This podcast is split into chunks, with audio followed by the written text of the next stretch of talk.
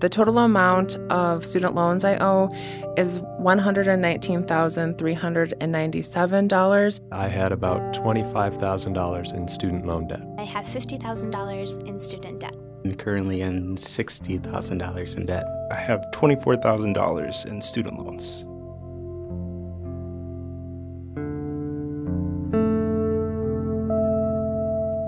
This is The Cost of Opportunity, a podcast about student loan debt from the Cap Times.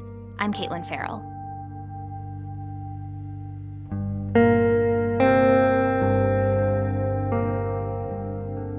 Okay, if you want to start with your, your name and age and. and... Okay, Araceli Esparza, 40 years old, and I owe over 40,000. Araceli Esparza took out several loans, all federal, to get an undergraduate degree in sociology from the University of Minnesota in the Twin Cities and a graduate degree in children's literature from Hamline University. Araceli is married now, but was a single mother when she graduated from school.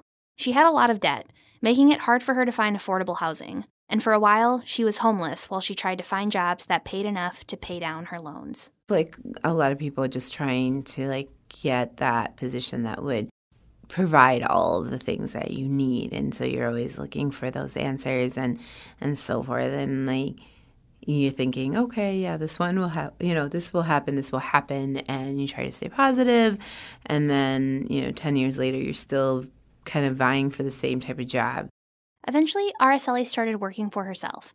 She's now on a plan where her payments are based only on her income, so she can chart her own course as a freelance writer and consultant. It's work that's both fulfilling for her and meets her loan obligations. That's what I started my consulting work about four years ago. Was just because I just could not uh, make ends meet any other way but to supplement my income and mean, making myself like um, working a twenty four seven type of person, and you're just kind of making ends meet, you know, with what you have. Araceli said she doesn't regret her degrees. If anything, they gave her critical thinking skills to deal with the debt they caused.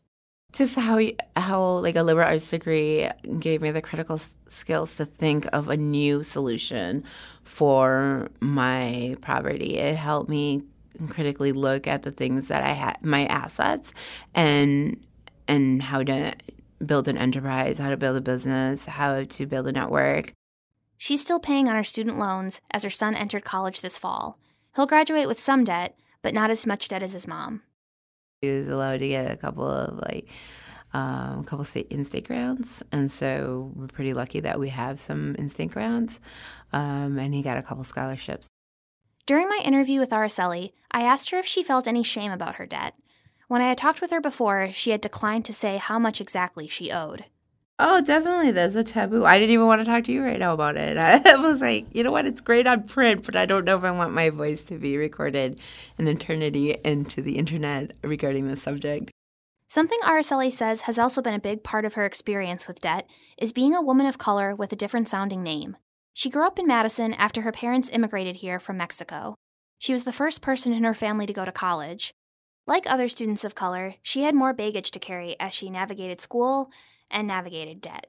And the scenario that I was thinking was like, like a white person gets uh, graduated and a person of color gets graduated. It's like that person only thinks about like maybe them, their cat, and their apartment. The other person of color who is thinking about their mother, their their sisters, their aunt, their uh, their nephews, their own children. Maybe in my case, that's that was my case. Like graduation, I already had a child at that point, and so I was like not only thinking about myself, but like already like five other people were depending on me um, for interpretation, translation, bookkeeping, um, just negotiations, and and so forth. Araceli said she feels like it's really easy to stereotype people of color and single moms. You know, you're the reason why we're this country's going to hell because you're just sucking from the federal loan, student loans, and you guys didn't do anything with it. That's like, you know, definitely blaming the victim of a system that's already sent to go against you. First, it was like you're the single mom that's like getting off welfare. Now you're the you're the single mom getting off student loans. You know, so it's like, this is going to keep on going because nothing will be enough. Um, it's always like policing, right, and correcting like a certain um, segment of society for not doing what use for not living up to the, the, status quo or something of that sort when the status quo was never there was never enough room for them in the first place.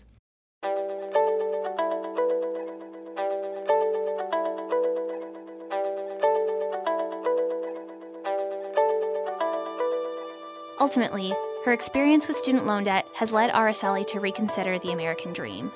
What does that really mean?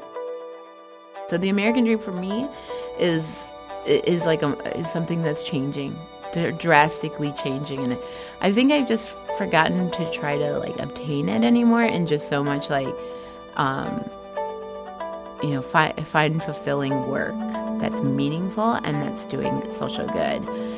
And as long as I'm doing that, I I, I feel okay when I see that bill every month.